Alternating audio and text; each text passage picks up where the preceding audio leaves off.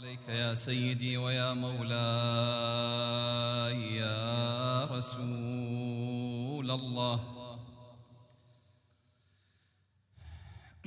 صلى الله عليك يا سيدي ويا مولاي يا أبا عبد الله. يا رحمة الله الواسعة ويا باب نجاة الأمة وسراج الظلم غريب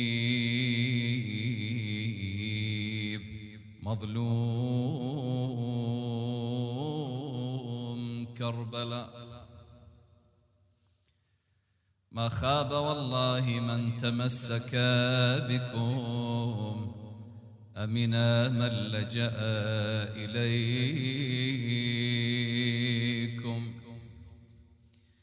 يا ليتنا كنا معكم سادتي.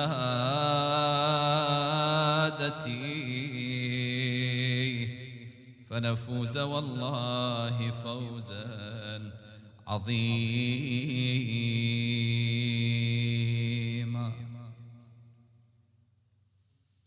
لم أنس زينب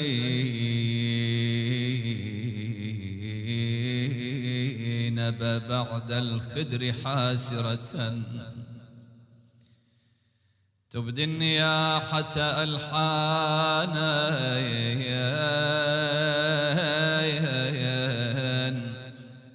فألحانا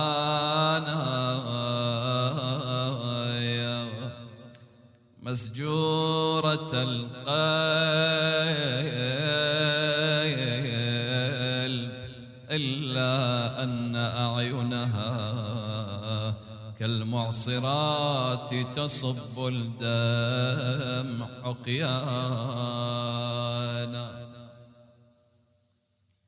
تدعو أباها أمير المؤمنين. يا علي.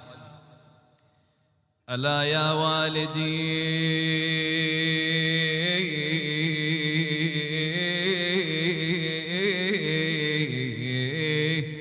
حكمت فينا رعايانا وغاب عنا المحامي والكفيل. فمن يحمي حمانا ومن يأوي يتامانا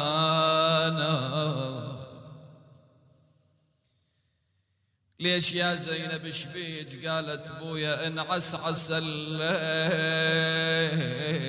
وارى بذل أوجهنا. وإن تنفس وجه الصبح أبدانا يا يا قم يا علي يا علي. فما هذا القعود وما عهدي تغض عن الأقدار أجفانا وتنثني تارتين تدعو مشائخها من شيبة الحمد أشياخا وشبانا.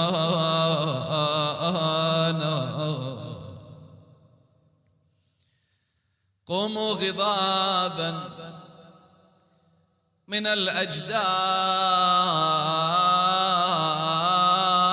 وانتدبوا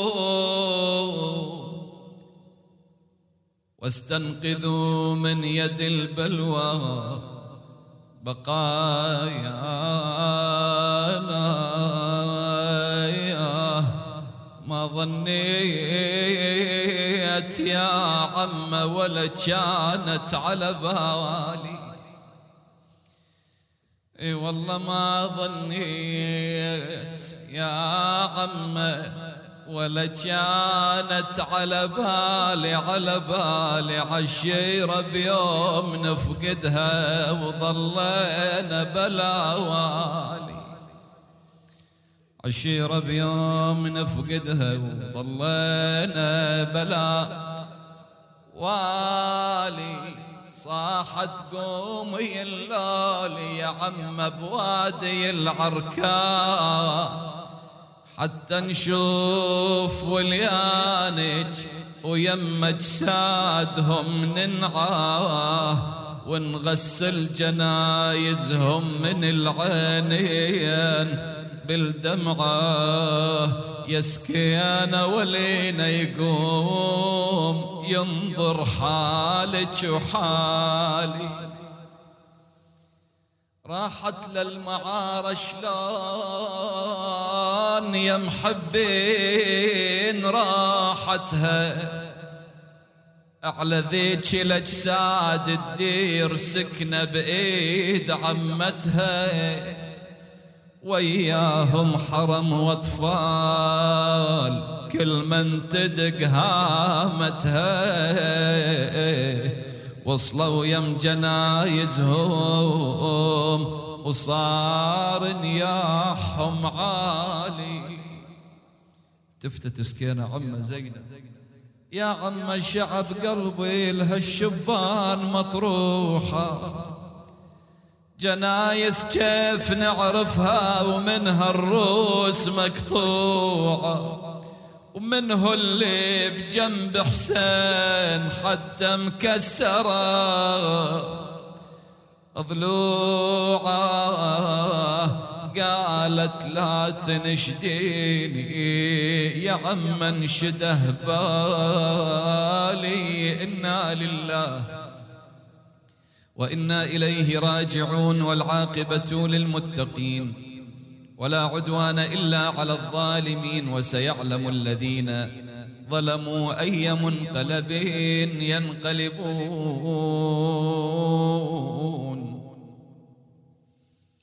بسم الله الرحمن الرحيم. بلى من أسلم وجهه لله وهو محسن فله أجره عند ربه.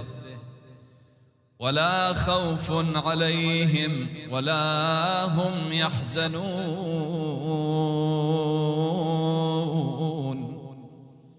آمنا بالله.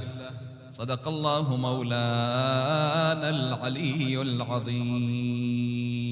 طيبوا أفواهكم ونوروا مجالسكم بذكر الصلاة على محمد وآل محمد.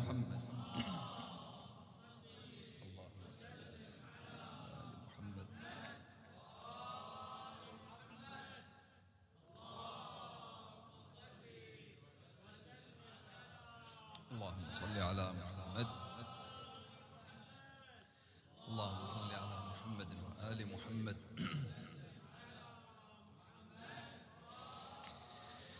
سولفنا ليلة البارحة بقانون من قوانين القرآن الكريم ألا وهو قانون النية. أحسنتم.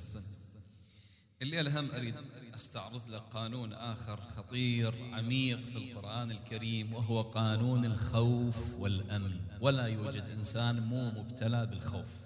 الخوف طبعا له أعراض من أعراضه القلق.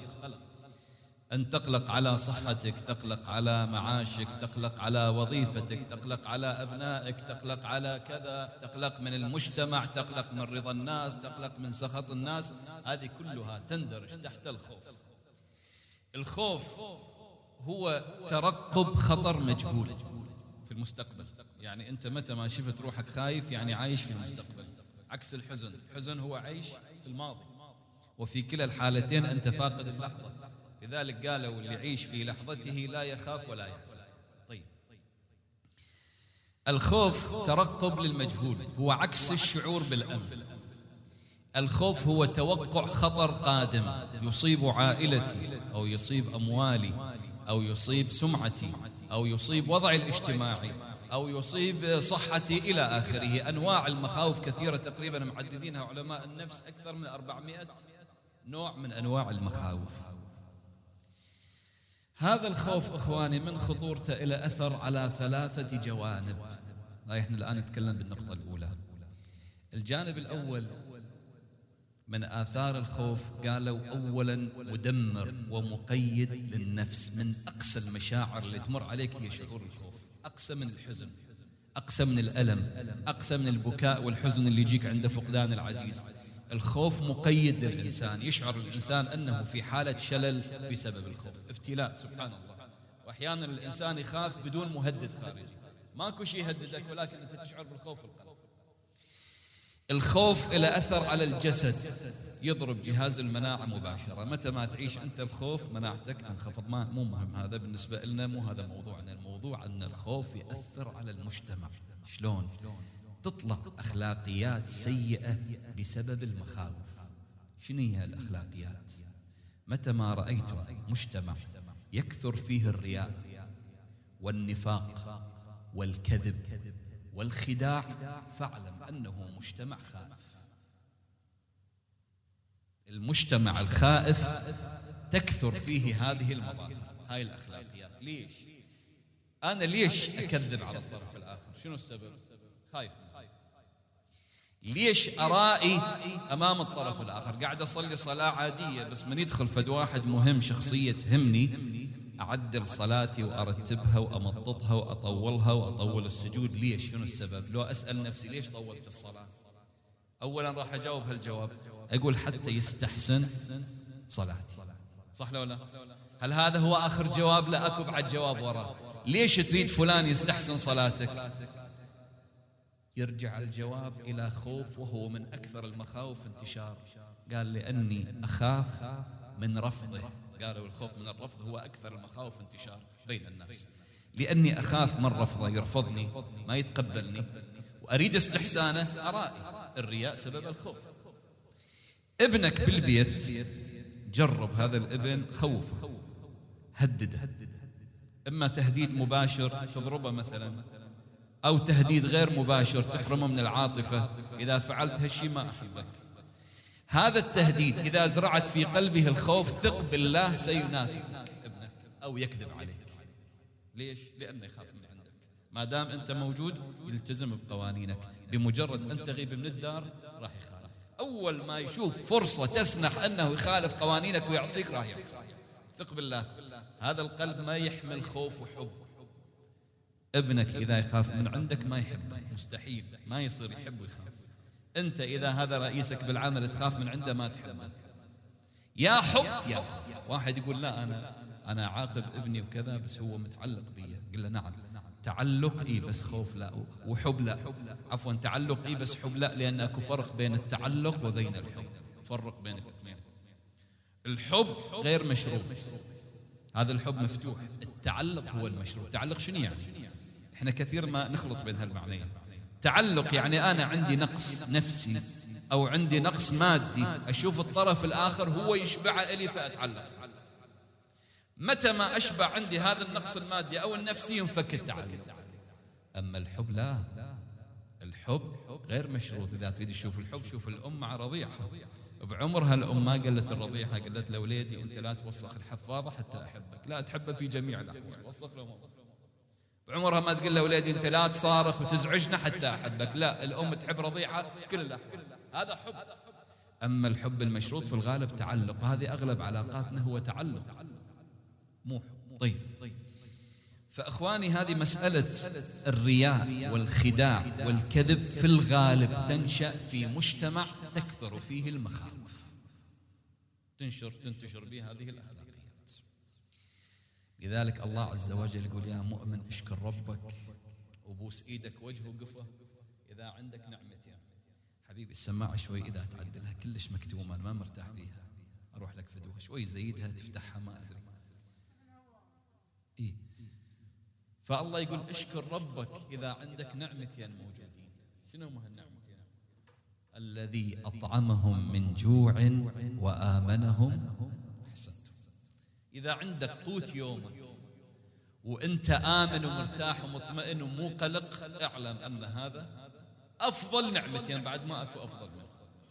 لذلك بآية أخرى الله شو يقول؟ بسم الله الرحمن الرحيم. وضرب الله مثلا قرية كانت آمنة مطمئنة. يأتيها رزقها أي النعمة الثانية رغدا من كل مكان. فكفرت بأنعم الله فأذاقها الله لباس الجوع بعد والخوف بما كانوا يصنعون. الله يقول أهم نعمتين كانت متوفرة عند هذه القرية أنهم آمنون وطعامهم عندهم. أنت إذا آمن ومو قلق ومو خايف وعندك طعامك قوت يومك فاشكر ربك. وجهه بوس إيدك وجهه. 124 مرة وردت كلمة الخوف في القرآن الكريم وتعدد هذه الكلمات وتكررها في القرآن الكريم دليل على أهميتها. لذلك قالوا زيادة المباني يدل على زيادة المعاني. متى ما كثرت الكلمات تشوف تركيز في القرآن الكريم على كلمة ومعنى واحد يعني أكو اهتمام من القرآن في هذا. إذا هاي النقطة الأولى عرفنا الخوف وأثر الخوف تعال للنقطة الثانية وأريد تلتفتوا لي شباب نقطة مهمة جدا. ليش أنا خايف؟ ومصادرنا الآن كلها من القرآن. ليش الإنسان يخاف؟ طبعا ما أتكلم عن الخوف العربي تمشي بالشارع تطلع لك ثعبان تخاف. هاي طبيعي لأنك بشر. ولا أدخل أتكلم عن الخوف المرضي. هذاك عرضي هذا مرضي. مرضي أحيانا الإنسان هو. بعلة بمشكلة تحتاج إلى تدخل طبي يصرف للطبيب النفساني عقاري مو هذا كلام. كلامنا عن مخاوفنا العامة. ليش أخاف؟ ليش أقلق؟ ليش خايف على وظيفتي؟ ليش خايف على معاشي؟ ليش خايف على عائلتي؟ ليش خايف على أولادي دائما وقلق باستمرار؟ القرآن الكريم يقول السبب أولا هي أربع عمليات راح أوضحها لك التفت لها أولا السبب الأساسي هو ضعف العلاقة مع الله عز وجل. هاي ضعف العلاقة ويا الله إيش راح يؤدي للنقطة الثانية. حفظوها أربع نقاط. ضعف العلاقة مع الله عز وجل يؤدي إلى ضعف الاعتقاد العملي بالله عز وجل. قل لي شنو يعني الاعتقاد العملي أقول لك كلنا نؤمن بأن الله رازق. في الوعي تؤمن بأن الله رازق. لكن ثق بالله. أغلبنا وأنا أيضا في اللاوعي لا نؤمن بأن الله رازق. عمليا لا نؤمن به شايفين واحد مثلا مهدد بوظيفته. تيجي تقول له يا عمي الرازق الله. يقول لك أدري الله رازق. الآن أي واحد الزمه بالشارع يقول له من الرازق؟ يقول لك الله. هذا مهدد بوظيفته. تقول له الله الرازق. يقول لك أدري الله رازق. لكن أنا عندي عيال وعندي قروض وعندي مصاريف. شوف التناقض. ما دام أنت مؤمن أن الله رازق يعني يفترض ما دام فعلا عندك إيمان عملي ما تقدر ما تشتكي. هذا يفترض. ما دام اشتكيت ومو مرتاح من الداخل وقلق معناته أنك عمليا مو مؤمن بأن الله رازق هذا أغلبنا نناقض أنفسنا وأنا واحد. نقول في الوعي نقول الله وكيل والله رازق والله مدبر والله معطي والله كذا ومغني. لكن في الحياة العملية في اللاوعي ما نؤمن بهذا الشيء. هذا هو الاعتقاد العملي. واحد يشوف أموره مو متيسرة أحيانا ما تمشي صح وكذا وعنده مشاكل قل له يا أخي توكل على الله. الله مدبر الأمور. يقول لك نعم أدري الله مدبر الأمور. بس هذه شغلتي راح تتعطل وهذه أموري كذا وشوفه عصبي ومنزعج.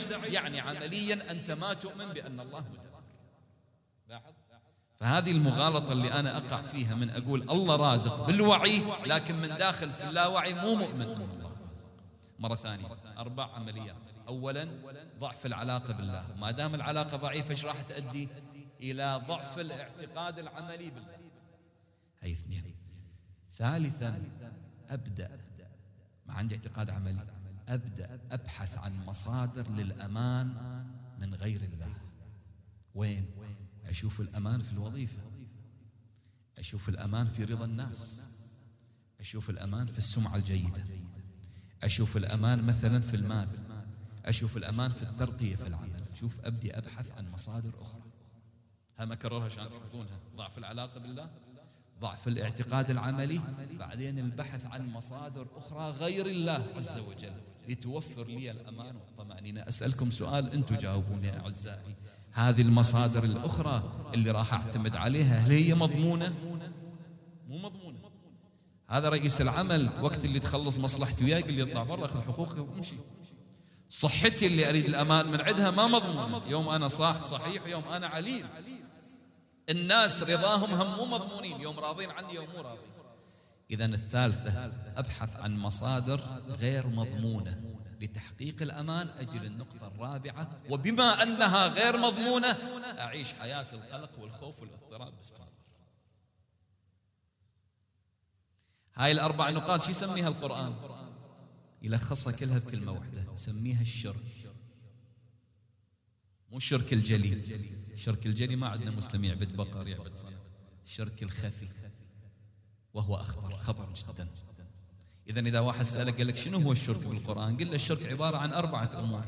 علاقتي ضعيفة بالله يؤدي إلى اعتقاد عملي ضعيف بالله عز وجل أبحث عن مصادر أخرى للأمان تؤدي إلى هذا هو. لذلك لخصها لنا القرآن بهذه الآية بسم الله الرحمن الرحيم. سنلقي في قلوب الذين كفروا الرعب. الرعب شنو؟ درجات عالية من الخوف. ليش؟ قال بما أشركوا إذا الشرك يؤدي إلى الرعب إلى الخوف إلى القلق إلى عدم التوازن إلى الاضطراب دائما. الشرك شنو هو؟ هي هاي النقاط الأربعة. إذا إخواني دائما عندنا بالقرآن موحد آمن ومشرك خائف دائما. فأي الفريقين؟ بسم الله الرحمن الرحيم. فأي الفريقين أحق بالأمن إن كنتم تعلمون؟ عندنا موحد آمن لو المشرك الخائف. منو اللي يستحق الأمان والطمأنينة؟ فأي الفريقين أحق بالأمن إن كنتم تعلمون؟ بالتالي الله يجاوب. الذين آمنوا ولم يلبسوا إيمانهم بظلم. الظلم هنا شنو هو؟ الشرك يا بني لا تشرك إن الشرك ظلم عظيم. الذين آمنوا ولم يلبسوا إيمانهم بظلم أولئك لهم الأمن وهم مهتدون. الله عز وجل يقول ما دام عندك شرك خفي أنت خايف دائما وقلق على عيالك وعلى صحتك وعلى سمعتك وعلى مالك وعلى وضعك وعلى وظيفتك. وإذا أنت عندك توحيد عملي شنو يعني التوحيد على عملي؟ يعني علاقتي قوية بالله وعندي اعتقاد عملي بالله عز وجل أنه هو الرازق هو الكافي هو المدبر هو المعطي. إذا هاي النقطة الثانية. الله عز وجل يبين بأن الخوف سببه الشرك. هم أكرر ما أتكلم عن الخوف العرضي أو المرضي. النقطة الثالثة وأختم بها طيب شنو هو العلاج؟ إلهي ما هو العلاج؟ من هذه المخاوف والقلق اللي يسميه اليوم الغرب مرض العصر القلق. كل قلق كل حاتي كل يفكر. أذكر لك بعض هذه العلاجات. من أهم هذه العلاجات وأول هذه العلاجات التسليم قوة التسليم. اليوم إخواني دورات تقام في الغرب بعنوان التسليم. بسم الله الرحمن الرحيم. آية الموضوع بلى من أسلم وجهه لله وهو محسن فله أجره عند ربه. النتيجة شنو من التسليم؟ ولا خوف عليهم ولا هم واحد فيلسوف غربي اسمه ديفيد هوكينغز. فيلسوف طبيب عنده كلمة رائعة يقول إذا سلمت كل كلمة وكل شعور وكل فعل وكل سلوك للإله عز وجل فإن العقل سيصمت. شنو يعني العقل سيصمت؟ يعني راح تشعر بالهدوء والطمأنينة. لأن أنت مساك أسباب خوفك وقلقك شنو العقل؟ الأفكار اللي ما يفكر ما يخاف ولا يحزن. العقل دائما يريد يحميك يخليك في فكر مستمر. إذا سلمت كل شيء لله عز وجل فإنك ستطمئن. قوة التسليم المسلم إنسان قوي جدا اللي عنده تسليم وتوكل على الله عز وجل. طبعا هذا التسليم هم عضلة مثل عضلة الجسد تقوى بالممارسة. يعني أنا تجيني فكرة فكرة قلق لما أواجهها بالتسليم. أقول الله هو بيده كل الأمور الله مدبر هذه الأمور. تختفي الفكرة. بعد ساعة يرجعها إلى العقل مرة ثانية. فكرة خوف مثلا. خوف من فقدان وظيفة خوف من مال خوف كذا. أواجهها أيضا نفس الفكرة فكرة التسليم مع المرور مع مرور الزمن. تصير ملكة. أو بتعبير أمير المؤمنين مثل ما البارحة نبهني سيد فيصل الله يحفظه. تعبير أمير المؤمنين هي ترويض النفس ملكة تصير إنما هي نفسي أروضها بالتقوى. ترويض هو البرمجة بتعبير اليوم أو تدريب النفس إلى أن تصبح ملكة سجية عند الإنسان. هذه وحدة تسليم. اثنين الاستقامة. إن الذين قالوا ربنا الله ثم استقاموا فلا خوف عليهم ولا هم. لذلك قالوا بأن مقدار الأمن في الدنيا هو نفسه مقدار الالتزام بمنهج الرسل والأئمة عليهم. أي اثنين. أنا قاعد أختصرهم ليش؟ أريد أوصل للنقطة الثالثة وأريد لكم تلتفتوني. شنو هي النقطة الثالثة؟ العلاج الثالث شنو العلاج الثالث مهم جدا في القرآن الكريم وعميق. العلاج الثالث ينظر إلى طبيعتك أنت أيها الإنسان في عالم الدنيا اللي هو عالم المتناقضات. شنو عالم المتناقضات؟ أنت تعيش اليوم بعالم فيه الخير وفيه فيه الصالح وفيه طال هاي الدنيا هكذا كلها متناقضة. فيه الأنثى وفيه الذكر. فيه الماء وفيه الهواء. أو فيه الماء وفيه النار. فيه الهواء وفيه التراب. فيه كذا كل متناقضات هذا العالم. صعب الإنسان يحافظ على توازنه في هذا العالم اللي كله متناقضات تشوف دائما نفسك تارة تميل إلى الخير وتارة تميل إلى الشر. هاي النفس مضطربة. تارة تهفو إلى الشهوات وتارة تركن للزهد. تارة تميل لعمل الخير وتارة تميل لعمل الشر. تارة عندك انطلاقة وتارة عندك انكماش. تارة منبسط وتارة منقبض. هذا عالم التناقضات. والإنسان ما دام هو بهذا العالم تارة إلى اليمين وتارة إلى الشمال. إذا شنو نحتاج؟ نحتاج مضبط يا أخوان. مضبط يحفظ لي توازني حتى لا أحيد على اليمين ولا على الشمال. وإذا ما موجود هذا المضبط أطغى. يصير عندي إما إفراط تعدي على حقوق الآخرين طمع جشع أو يصير عندي تفريط. حالة اكتئاب حالة انسحاب حالة خنوع حالة عزلة. أحتاج مضبط. شنو هو هذا المضبط؟ الآية القرآنية تجاوبنا التفتولها بسم الله الرحمن الرحيم. إن الإنسان خلق ها هلوعا. الهلع هو درجة عالية من الخوف. الله يقول طبعك أنت أيها الإنسان عندك قلق وخوف دائم تخاف من غضب الله. تخاف على صحتك. تخاف على عيالك. تخاف على مستقبلك. تخاف على مستقبل عيالك.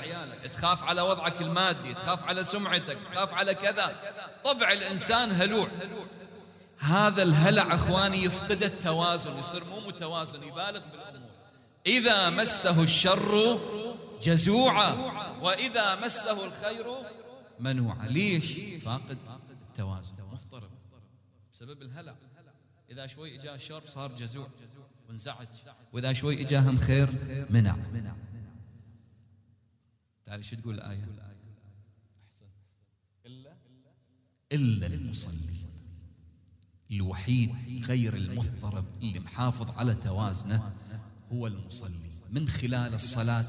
لا يصير جزوع عند الشر ولا يصير منوع عند الخير. الله يقول أنت أيها الإنسان أحقر وأقل وأصغر من أن توفر لنفسك وسائل الأمان. ما تقدر. مو من هذا ومن هذا يسببوا لك الأمان وعدم الخوف. أنت وسائل الأمن تأخذها من الله عز وجل. شلون عن طريق الاتصال بالله خمس مرات كل يوم هي اللي تعطيك حالة من التوازن؟ فلا تكون منوع عند الشر عند الخير ولا تكون جزوع عند الشر. خلي بالك أنا عندي شوي اهتمام بالأديان وقراءة بالأديان. ما أكو ديانة مسؤول عنها الكلمة ما أكو ديانة ما بها صلاة.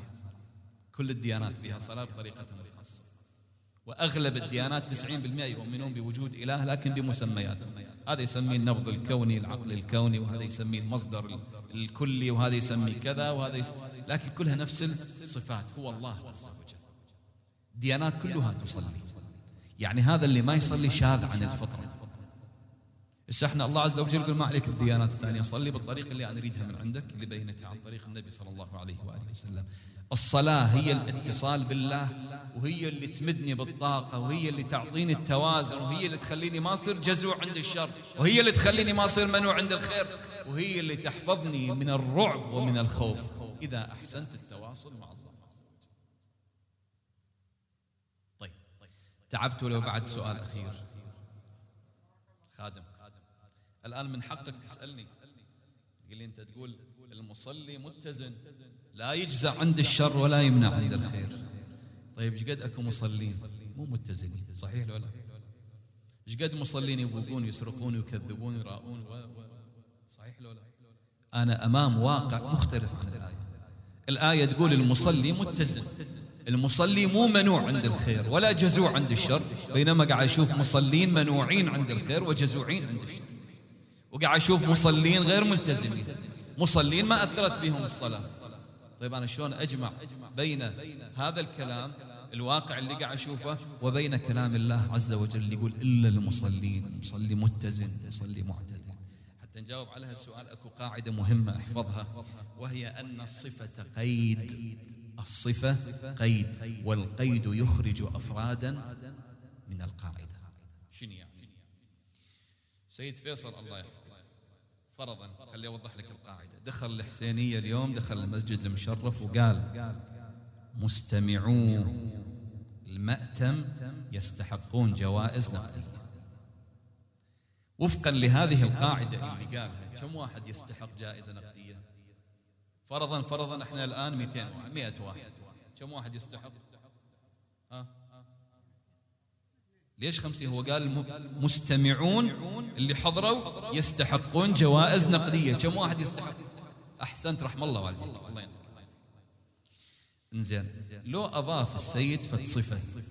قال مستمعو المأتم المستفيد. بس حط هالصفة. قال المستفيدون يستحقون جوائز نقدية. الآن كم واحد راح يطلع من المئة؟ تسعين؟ ليش إيش دعوة؟ أنا صوتي راح وتقول لي تسعين؟ معقولة يعني؟ بس بس عشرة من بين المية؟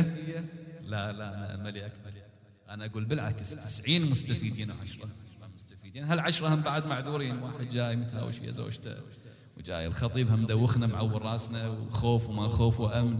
واحد جاي ما له خلق واحد مثقل بالفطور واحد عنده شغل باكر الصبح وجزاه الله خير هم حضر.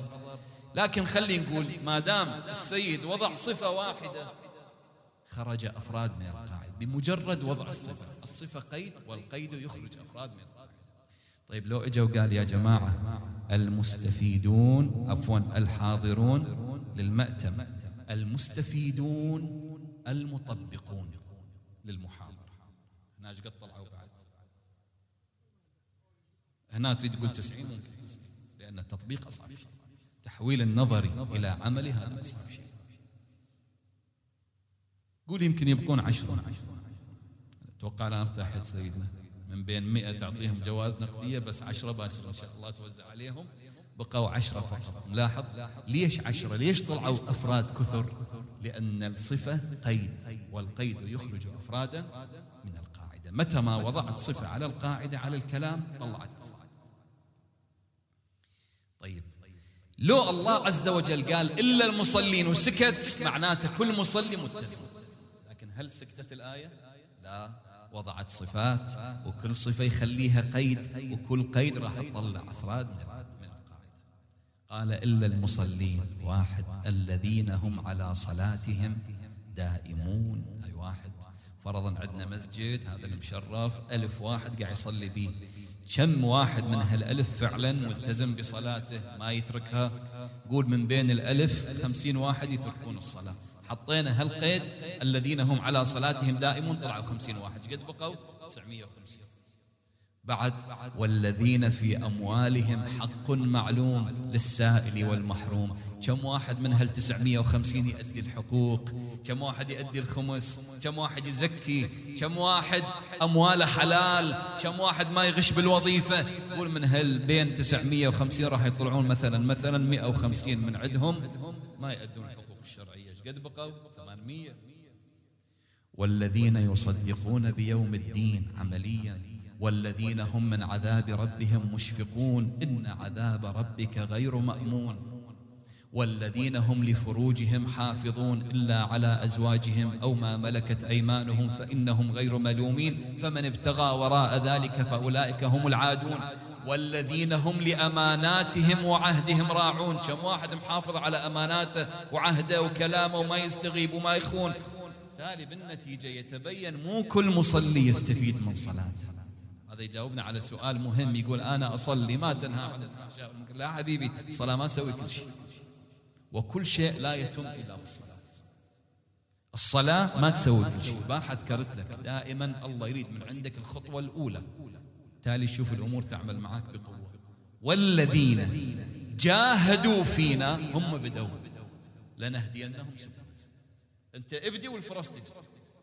أما قاعد ما أبذل جهد وأريد الفرص والهداية من الله يقول لا حتى الصلاه ما تشتغل ابدي أنت احرز أنت أحرز المقدمات. يعني مثلا انتبه إلى أموالك لازم حلال لسانك لازم مستقيم. وغيره لما أجي أحرز هذه المقدمات أشوف الصلاة تبدي تعمل معي بقوة. أثر الصلاة أستمتع بها أنت اسأل بعض علمائنا العرفاء قل له ليش ما يصير عندي توجه بالصلاة؟ أسرع. يعطيك عدة علاجات. من هذه العلاجات يقول التفت لطعامك مثلا. نروح نروح الكافتيريا نشتري برجر ما ندري أصلا من وين حلال مو حلال حرام دجاج ناخذه ما ندري حلال. بعض علمائنا يقولون هذا له أثر وضعي على الجسد وعلى التوجه بالصلاة والدعاء والقرآن. بعضهم هكذا يقول زين طيب أنا أكلي حلال يقول لك تعال عندي علاج ثاني لك قلل تعلقك بالمباحات مو بالمحرمات ها بالمباحات. لا تفكر واجد بمعاشك. لا تفكر واجد بعيالك لا تفكر واجد مستقبلهم لا تفكر واجد برصيدك لا تفكر واجد بسيارتك وببيتك وبأثاء هذا تقليل التفكير بالمباحات يخليك لما تجي تصلي أمام الله عز وجل يصير عندي توجه. فلا تتوقع أن أنا خلاص إذا أصلي هاي الصلاة هي العصا السحرية راح تصلح كل أمور أحتاج مقدمات أولا. احفظها دائما والذين جاهدوا. أنا أحرز المقدمات بعدين الصلاة تبدي تعمل معي بقوة إذا خلاصة الموضوع ثلاث أمور ناقشناها أخواني. عرفنا أثر الخوف على النفس وعلى الجسد وعلى المجتمع وأهميته في القرآن الكريم. ثانيا أسباب الخوف قلنا الشرك وعرفنا شنو يعني الشرك. وثالثا علاجات الخوف التسليم والاستقامة. والصلاة. إذا خلاصة الموضوع في القرآن الكريم دائما هناك موحد آمن ومشرك خائف. أروع نموذج الآن أشرحه لك وأبينه لك أروع مسرح يبين لك الخوف والأمن. مسرح كربلاء. قصة أبي عبد الله الحسين سلام الله عليه. شيء عجيب. والله لو تتأمل تذهل. تذهل من روعة الأمان عند الحسين وأتباع الحسين. يا عمي أنا لو عشرة بيدهم مسدسات وينتظروني برا البيت يريدون يقتلوني يهددوني. أقدر أنام الليل؟ ما أقدر. أكون قلق. علي الأكبر يشوف 12 ألف واحد واقفين وبيدهم سيوف يريدون يقتلونهم ويريدون يسبون نسائهم. يقول للأبو سلام الله عليه. يقول له أولسنا على الحق؟ قال بلى. قال إذا لا نبالي. أوقع الموت علينا أم وقعنا عليه؟ عجيب. أي طمأنينة هذه؟ في ظرف اللي إحنا نقوله هنا بالمأتة ونشعر بالأمان عادية الكلمة. لكن عيش ذاك الدور وعيش ذاك الجو وذاك الوضع. شوف إيش قد صعبة تنقال هذه الكلمة. أو الحسين سلام الله عليه يقتل عياله ويقتل أطفاله والإمام سلام الله عليه يأخذ دم الرضيع ويلقيه إلى السماء. يقول هون ما نزل بي هون هين سهل ما نزل بي أنه بعين أو يمزحون ليلة العاشر أصحاب الحسين واحد ينغز الثاني يمزح يقول له هذا وقت لعب وقت مزاح يقول له أنا مو مو كثير اللعب والمزاح ولكن افرح ما بيننا وبين عناق حور العين إلا سواد عجيب. وين تلقى؟ في المقابل تعال شوف الخوف والرعب عند الطرف الآخر. يا عمي الحسين يصفه أرباب المقاتل يقولون جسده كالقنفذ يوم العاشر من كثرة السهام. الإمام الباقر يقول 1600 طعنة الطعنة فوق الطعنة والضربة فوق الضربة وعطشان وراسه مفضوخ بحجر وينزف دماء ويخافون يتقربون من عنده. يسألون حي لو ميت ما حد يرضى يتقرب. طيب عندكم طريقة نشوفه حي لو ميت شوف الأرجاس شوف المعادن اللي ابتلى بها الإمام الحسين سلام الله حتى تعرف ليش نحب الإمام الحسين ونذكره ليل ونهار بمجالسنا شوف الابتلاء اللي ابتلى المعادن اللي شافها الحسين. قالوا الشمر قال حتى تعرفون حي لو ميت هذا غيور هذا هاشمي هذا ابن علي. هجموا على النسوان. إذا حي راح ينهض ما راح يظل على التراب. وتشوفونه حي لو ميت وإذا بالخيول هجمت على الخيار ارتفعت صرخات النساء فتحرك أبو الغيرة سلام الله عليه من حل التراب. لكن وين وين النهضة أبو علي؟ ما يقدر يقول راد يقوم فسقط على وجهه.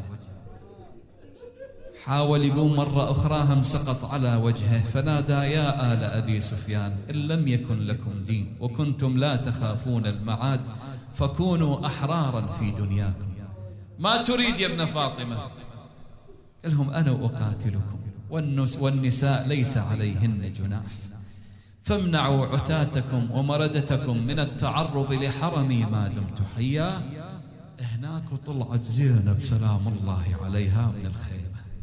وهذه أول طلعة لزينب من الخيام. طلعت عليها جلال رسول الله وهيبة أمير المؤمنين وعباءة فاطمة الزهراء. يقولون شبث بن ربعي رجل طاعن بالسن فوق الثمانين سنة عمره. راح لعمر بن سعد قال له شايف ذيك المرة اللي طلعت من الخيام؟ أكو نسب بين بني هاشم وعمر بن سعد. قال بلى. قال له هاي بنت عمك زينب بنت علي هذه. قال له عجيب هاي زينب اللي يحجون عنها؟ قال له إيه هذه اللي فخر المخدرات وما حد شاف ظلها؟ قال بلى. قال له بالله روح أنت رسولي إلى القوم قل لهم لا تتعرضون لهذه المرأة. خلينا نشوفها وين رايحة. وطلعت زينب راحت وين؟ رزقنا الله وإياكم زيارة الحسين صعدت على التل الزينبي. توجهت للحسين الرجال مبتعدين عنها يشوفونها شو تسوي؟ صاحت حسين إن كنت حيا فأدركنا. وإن كنت ميتا فأمرنا وأمرك إلى الله. حسين النسوان سلبوه. حسين الخيام حرقوها الأطفال قتلوها ما جاوب الحسين نزلت زينب سلام الله عليها صوب جسد الإمام. أفرجوا لها سماطين لكن من تقربت يم جسد الإمام انحنت بعيد. غيرت مشيتها راحت بعيد عن جسد الحسين. زينب وين رايحة؟ مو هذا جسد الحسين اللي تريدينه. قالت يا ناس يا ناس يا ناس درب المشرع عني. يا ناس المشرق مني ينعد شان خيام سلمي أنا بيد بيد بيد لجيب الماي الحسين. ماجورين أوصيك كل ليلة إذا انكسر قلبك اطلب حاجتك. الله يقضي حوائجكم إن شاء الله. زينب النهر بعيد شو يوديك قعدي قعدي عد جسد الحسين؟ شافت بهالحالة المن تشتكي؟ توجهت إلى المدينة يما يا يما يا يما تعالي تعالي يما تعالي وشوفي كربلاء إيش سوت بحال يما أنا هالليلة هالليلة من دون الليالي. كل اخوتي صرعى قباري يما جنايز عن يميني وعن شمال اتصور قاعدة وشافت مرة معصبة الراس تتمايل يمين وشمال. منو انتي قالت أنا يمك يا زينب مو بعيدة وشفت حسين من حزة وريد. يما ثلاث أيام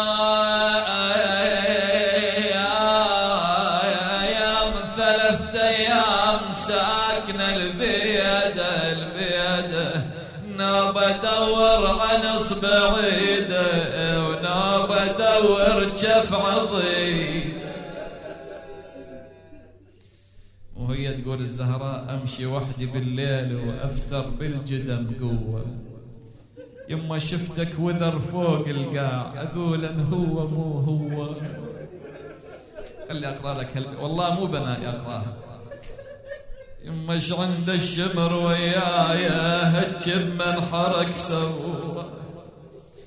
شمسويت له ما أدري وبيادين يطلبني. فاطمة إيش سويتي؟ قالت فرشت عبايتي على القاع يوم العاشر بعاشور. بعد يما بيدي قمت ألم جسمك لقيت كم ضلع مكسور. يما يما بيدي قمت ألم جسمك. لقيت الشم ضلع مكسور مكسور. بعد هذا البيت أريد أقرأه. طلبوا حوائجكم إذا انكسر قلبك قالت يما رحت رحت يا ابني على صوب القوم. أريد أعتب على العدوان. رحت البني أمية ليش هيك سويتوا بالحسين؟ رحت يا ابني على صوب القام القام القام أريد أعتب على العدوان. يما لقيت على رجل الخيل لقيت على رجل الخيل. قميصك بالحوافر كان صرت ألطم على رأسي واصيح حسين يا عطشان. يلا أرجعك لزينب وأسألك الدعاء. قعدت يم الحسين المن تنتخي رفعت راسها إلى السماء. قالت هذا الذي مرمي على التربان خديه. هو اللي يا جبريل كنت تهز له مهده شيله قبل لا ينضرب هالحال خده. شيله قبل لا ينضرب هالحال جده. وتشوفه أمه ووالده وحمايل تخيل. زينب إيش عندك ويا جبريل؟ قالت انزل يا جبريل على التراب رفعه. بعد اسمع وصيتها. ولو تقدر السهم الذي في القلب طلعه. لكن بهانك لكن بهانك لا تشيل وياك. ضلعاه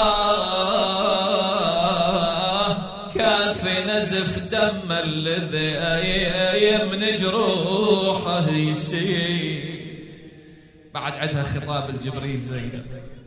آه قال لي على جد نزلت بايات الكتاب. انزل انزل على حسين بجفن لو قطعة ثياب. لا يبقى عاري ويسترى بس ذاري التراب والليل يشارك بالستر من يجبل الليل. جبريل وصفت لك حال الحسين. بعد تعال خلي أوصف لك حالي. قول يا زينب قالت وحدي وحدي وحدي أركب هالحرم يصعب علي. إلا إذا أشبك تحتها اثنين ديه ابسط جناحك خل تدوس على رقية.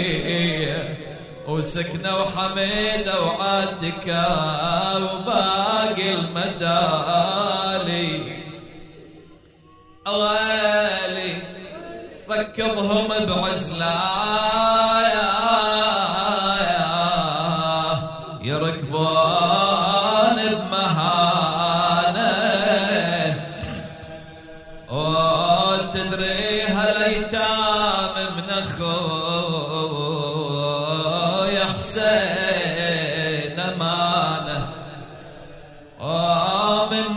يا جبريل امشي انت ورانا. خاف طفل يوقع اذا من محمل يميل. رحم الضائعات بعدك ضعنا في يد النائبات حسرى بوادي يا الله. يا الله يا الله يا الله إلهي بفاطمة وأبيها. إن شاء الله إخواني باكر بإذن الله. أحاول أحاول أكون بخدمتكم ولو أني أستبعد أني أقدر أوصل الساعة بالعشرة. فإذا تأخرت بعد اعذروني المسافة بعيدة من القرية لهنا وزحمة تصير. فما أدري عشرة عشرة عشرة ربع أحاول أوصل روحي إن شاء الله. فما راح يكون عشرة ونص قبل عشرة ونص. أكون بخدمتكم إن شاء الله. إلهي بفاطمة وأبيها وبعلها وبنيها والسر المستودع فيها يا الله اقض حوائجنا يا الله اغفر ذنوبنا يا الله استر عيوبنا كفر عنا سيئاتنا وتوفنا مع الأبرار. إلهي أد دين كل مدين اقض حوائج المحتاجين اشف وعافي جميع المرضى يا الله. عجل في فرج مولانا صاحب العصر والزمان. واجعلنا من أنصاره وأعوانه والمستشهدين بين يده. إلهي إن كان لك في كل ليلة من ليالي شهر رمضان رقاب يعتقها عفوك أو يهبها صفحك. فاجعل رقابنا من تلك الرقاب. واجعلنا لشهرنا هذا خير أهل وأصحاب. وإلى أرواح موتى المؤمنين والمؤمنات وموتى الحاضرين والمؤسسين لهذا المأتم الشريف الفاتحة تسبقها صلوات.